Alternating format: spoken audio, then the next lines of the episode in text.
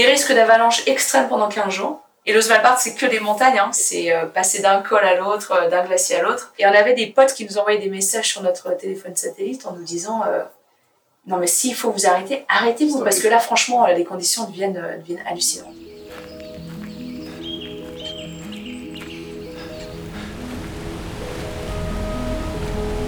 Homo exploratus.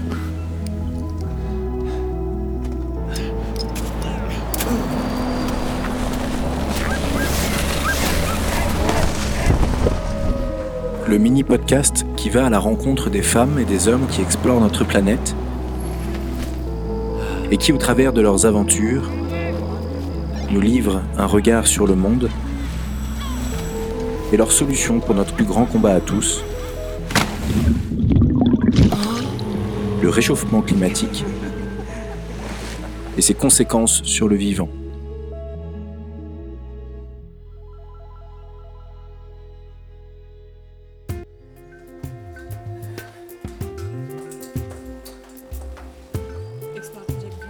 Heidi, c'est un peu comme notre étoile du berger chez Explora Project. Il faut regarder dans cette direction pour pouvoir la voir. Elle brille très fort et elle nous indique la direction à suivre pour ne pas nous perdre dans cette vie. Mais une étoile a-t-elle seulement conscience qu'elle brille pour les autres? Heidi nous a rendu visite à l'Explora Base Camp et on est super heureux de vous partager ce moment.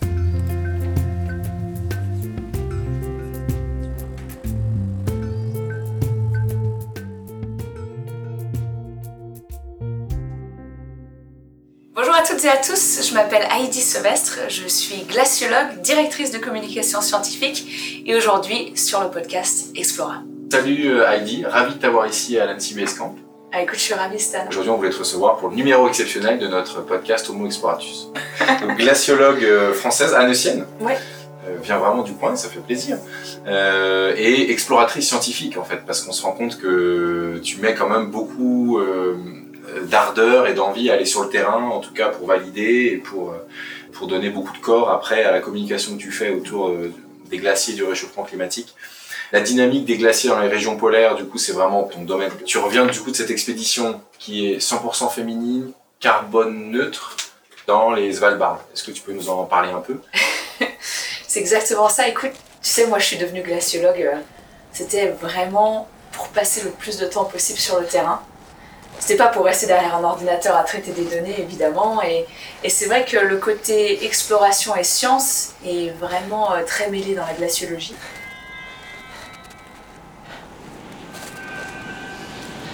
Et j'ai tout fait dès le début de ma carrière pour faire un maximum d'expéditions, quoi, dès, euh, dès le début de mes études. Et c'est vrai que cette expédition de laquelle je reviens, c'est vraiment l'aboutissement de toutes ces années-là de travail. Et surtout d'avoir passé énormément de temps au Svalbard, donc qui est cet archipel norvégien euh, entre le nord de la Norvège et le pôle Nord. Et, euh, c'est un endroit qui m'est très cher. Euh, j'ai eu la chance d'y aller quand j'ai fait mon Erasmus. J'ai eu un autre coup de bol, c'est de faire mon doctorat là-bas, donc d'y habiter pendant 4 ans. Et je me suis toujours dit que c'était un endroit symboliquement très fort quand on parle du changement climatique.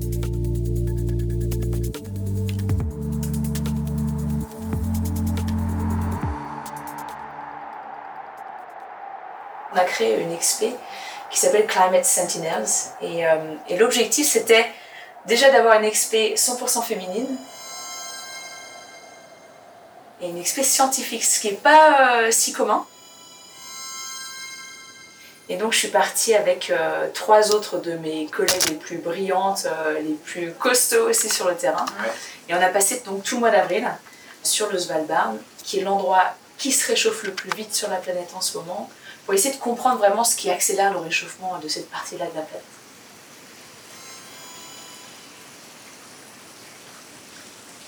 Quand tu regardes euh, les Alpes pendant l'hiver, bah évidemment, tu as la neige, tu as les glaciers, tu as des surfaces blanches gigantesques.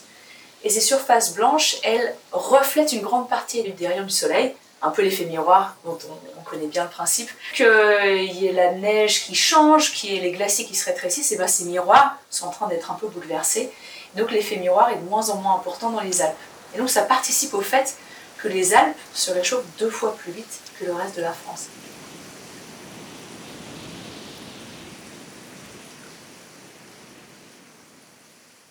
Si tu regardes l'Arctique, c'est la même chose. L'Arctique, c'est quoi? Bah, la neige, les glaciers, la banquise aussi, qui recouvre euh, une grande partie de l'océan. Et euh, là aussi, malheureusement, euh, ces miroirs naturels se réduisent.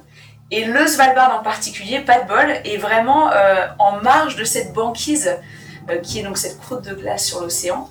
Et donc le Svalbard, il y a 20 ans, en hiver, était entouré de banquises et maintenant, il y a très très peu de banquises autour du Svalbard en hiver. Donc on est vraiment dans une zone qui est euh, à la croisée des chemins, qui avant avait ce miroir naturel gigantesque qui gardait froid, et maintenant beaucoup moins. Et donc le réchauffement au Svalbard, c'est 6 à 7 fois plus vite que le reste de la planète aujourd'hui. C'est vraiment l'épicentre du changement climatique.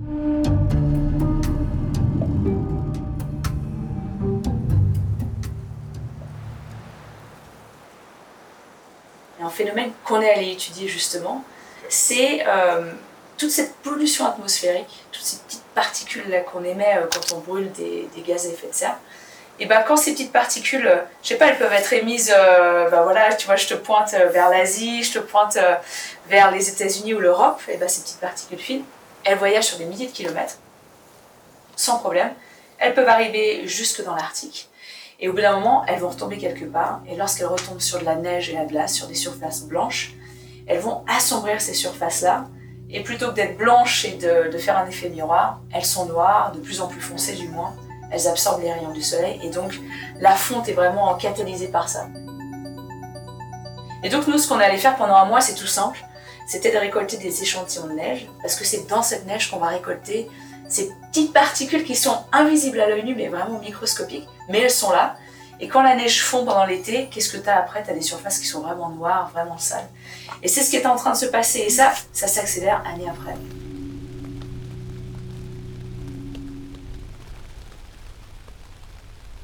Espèce de boucle de rétroaction dont on parle parfois quand on avait fait la fresque du climat notamment. Ouais, ouais. En fait, c'est un effet indésirable du réchauffement climatique, pas par la température, mais par le fait qu'en fait ça accélère le réchauffement parce que ça met des particules noires un peu partout sur la planète. Je vois qu'on fait péter les termes techniques euh, très vite, mais, c'est exactement ça. Écoute, tu as tout à fait raison. C'est le terme technique euh, scientifique qu'on utilise. C'est en fait tous ces phénomènes de, de cercle vicieux, ces phénomènes d'amplification. Par exemple, un phénomène qui est en train de se passer en ce moment, on a tous vu qu'il y a énormément de feux de forêt qui sont en train de se déclencher. Là, il y en avait plein ces derniers temps en, Colombie-Britannique. Il y en a aussi plein en Sibérie en ce moment. Et ces feux de taïga, ces feux de forêt sont vraiment accélérés par le fait que le climat se réchauffe. C'est de plus en plus sec. Tu as la moindre étincelle quelque part, ça se met à flamber. Et lorsqu'on a ces feux de forêt, ça va, eux aussi, vont émettre des gaz à effet de serre, des particules fines, qui vont encore accélérer le réchauffement du climat qui va accentuer le fait qu'on ait de plus en plus de feux de forêt, de feux de taille. Et c'est super compliqué de les arrêter, ces, phénomènes, euh, ces cercles vicieux. Une fois qu'ils sont enclenchés, c'est compliqué. Tu peux aller éteindre les feux de forêt autant que tu veux, tant que tu n'as pas euh, arrêté le problème à la source, c'est-à-dire nos émissions de gaz à effet de serre, nos émissions de particules fines, tu continueras à avoir ces problèmes-là.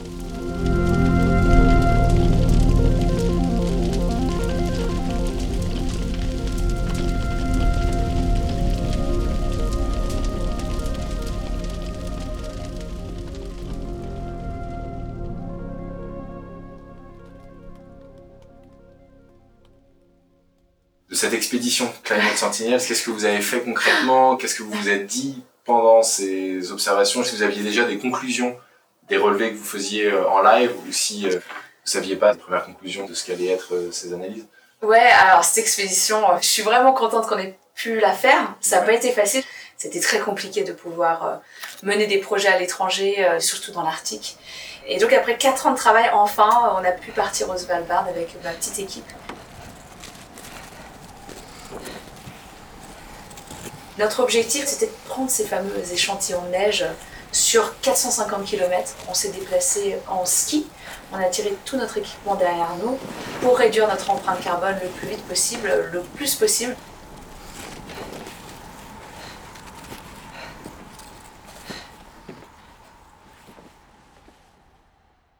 Parce qu'on a beau dire qu'on voulait que cette expédition soit carbon neutral, L'important, c'est en amont de réduire l'empreinte carbone le plus possible pour ensuite, le peu que n'a pas pu éviter, euh, essayer de compenser. Et ce qu'on a pu faire, ce qu'on a pu voir, qui nous a euh, énormément choqués, et là je te parle pas du tout de mesures euh, en laboratoire, d'analyse de nos résultats, juste d'observation en fait pendant l'expédition, c'est que on sait que le Svalbard est en train de, de, changer très vite, que le Svalbard est bouleversé par le changement climatique, mais on s'attendait vraiment pas à voir ce qu'on a vu. Pendant tout début de l'expédition, on a eu 15 jours, mais de tempêtes de phénomènes météo extrêmes comme j'ai jamais vu au Svalbard. Et ça fait 13 ans que j'y vais, et mon équipe aussi, ça fait très longtemps qu'elle font des allers-retours là-bas. Et, euh, et, ça a été horrible. Et là, crois-moi, quand tu es en ski avec ta petite polka derrière toi et que tu campes tout le long du chemin, tu as vraiment envie que la météo elle soit bonne et, euh, stable. Et on avait choisi euh, le mois d'avril, parce que le mois d'avril c'est froid, stable, la météo ne bouge pas, et on a eu tempête après tempête après tempête. C'est des quantités de neige hallucinantes qui arrivent, parce que les températures sont autour de 0 degré. Donc malheureusement, c'est des masses d'air chaud qui arrivent euh, avec énormément d'humidité. Donc on s'est retrouvé pendant 15 jours, on courait d'un endroit, on était relativement à l'abri, à un autre endroit, derrière une montagne, il y aurait un petit peu moins de vent. Deux jours plus tard, c'était la même chose. Des risques d'avalanche extrêmes pendant 15 jours. Et le Svalbard, c'est que des montagnes, hein. c'est euh, passer d'un col à l'autre, euh, d'un glacier à l'autre. Et, et, on avait des potes qui nous envoyaient des messages sur notre téléphone satellite en nous disant non mais s'il faut vous arrêter, arrêtez-vous, parce que là franchement les conditions deviennent, euh, deviennent hallucinantes.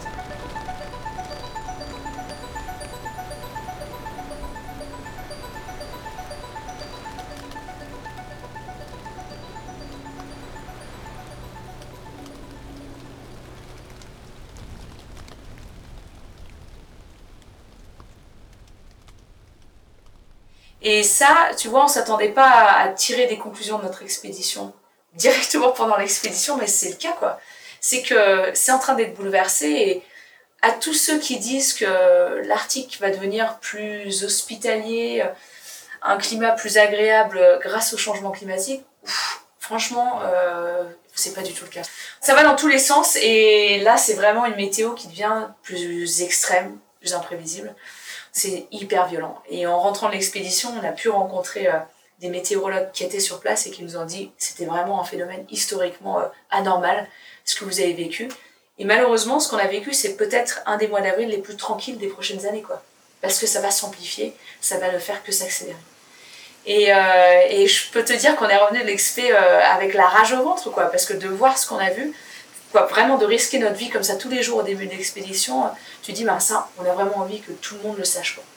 Parce que ce qui se passe dans l'Arctique, finalement, ça influence euh, jusqu'à chez nous, jusqu'en France. Et ça, faut pas l'oublier que toutes nos petites actions positives, et petites ou grandes, qu'on est en train de mettre en place en France, ça permet de stabiliser l'Arctique. Et si l'Arctique se stabilise, c'est très bon pour nous. Donc tout est lié. Et, euh, il faut vraiment garder ça dans le coin de la tête, que c'est pas nos actions qu'on pense parfois trop petites, elles peuvent vraiment avoir une influence au-delà de nos frontières.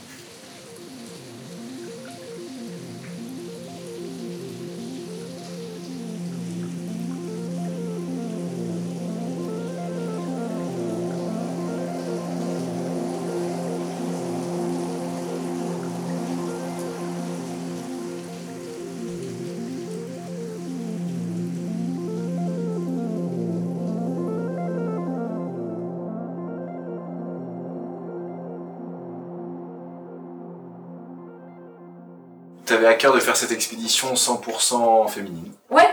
Pourquoi et quel message tu veux porter derrière? Ben, C'est vrai que c'était super important et dès le début euh, du projet Climate Sentinels, on s'était dit euh, allez quoi, on met un petit coup de pied dans la fourmilière, on, montre qu'on est là. Et, et écoute, c'était la première fois que je faisais une expédition euh, scientifique 100% féminine, quoi. C'est quand même dingue.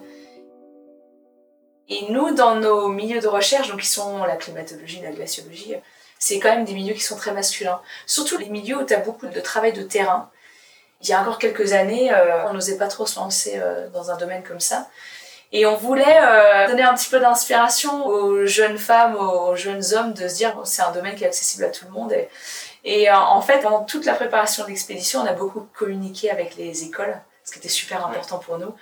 Et on a reçu énormément de messages. Un petit peu partout dans le monde, même ici, hein, autour d'Annecy, euh, on a essayé vraiment d'étendre notre impact positif le plus possible. Et ça faisait hyper plaisir de recevoir des messages ensuite, des fois par l'intermédiaire des parents, mais euh, de jeunes filles qui nous disaient Ah ouais, bah, j'ai envie de devenir glaciologue euh, par la suite. Et je pense que ça passe par ça, ça passe par des role models. Si on peut au moins donner un petit peu d'inspiration, pourquoi pas. En préparation de l'expé, tout le monde nous a dit Oh là là, mais vous allez vous, engueuler évidemment pendant toute l'expé. Et c'est la première expé que je fais où personne ne s'engueule. Et on avait une communication tellement ouverte, tellement positive, et beaucoup d'empathie aussi, je pense, les unes pour les autres, que grâce au fait qu'on soit une équipe 100% féminine, on a pu finir l'expédition. Parce que quand tu es dans des situations vraiment de stress total, tu prends des mauvaises décisions. Là, on était toutes sur le même niveau, on voulait juste survivre un jour après l'autre. Quand on se met tous sur le même niveau, on a une très bonne communication. Bah. Et est-ce que tu penses que la parole scientifique féminine est moins écoutée? Je sais qu'au niveau des médias, c'est un petit peu plus compliqué. J'ai eu des expériences où euh, on pensait que communiquer avec des nanas scientifiques aurait moins d'impact, qu'elles seraient moins charismatiques, qu'elles seraient peut-être moins écoutées, alors qu'au contraire, je trouve qu'on apporte évidemment le même niveau scientifique. On a la chance en France, en plus d'avoir des scientifiques femmes extraordinaires, Valérie Masson-Delmotte par exemple, au GIEC, euh, qui est juste génial. Et je pense qu'elles apportent d'autres choses en plus d'essayer de faire passer ces faits scientifiques, ces, recommandations, ces conclusions, euh, avec peut-être euh, une certaine émotion. Et puis on est là, quoi. Au niveau des journalistes qui essayent de trouver de plus en plus des scientifiques femmes, donc euh, autant que ça continue. Quand je vois des tables rondes où c'est que des scientifiques hommes, je trouve ça dommage parce qu'on est vraiment là. Bon, en tout cas, à notre, humble niveau, on va essayer de, mettre en avant euh, ta parole et ton parcours parce que nous, ça nous inspire en tout cas chez Explora et je suis sûr que ce sera le cas pour, euh, encore pour toute notre communauté. Super. Merci beaucoup Heidi de ce témoignage et bah, on te souhaite bon courage dans cette mission. À bientôt. Salut.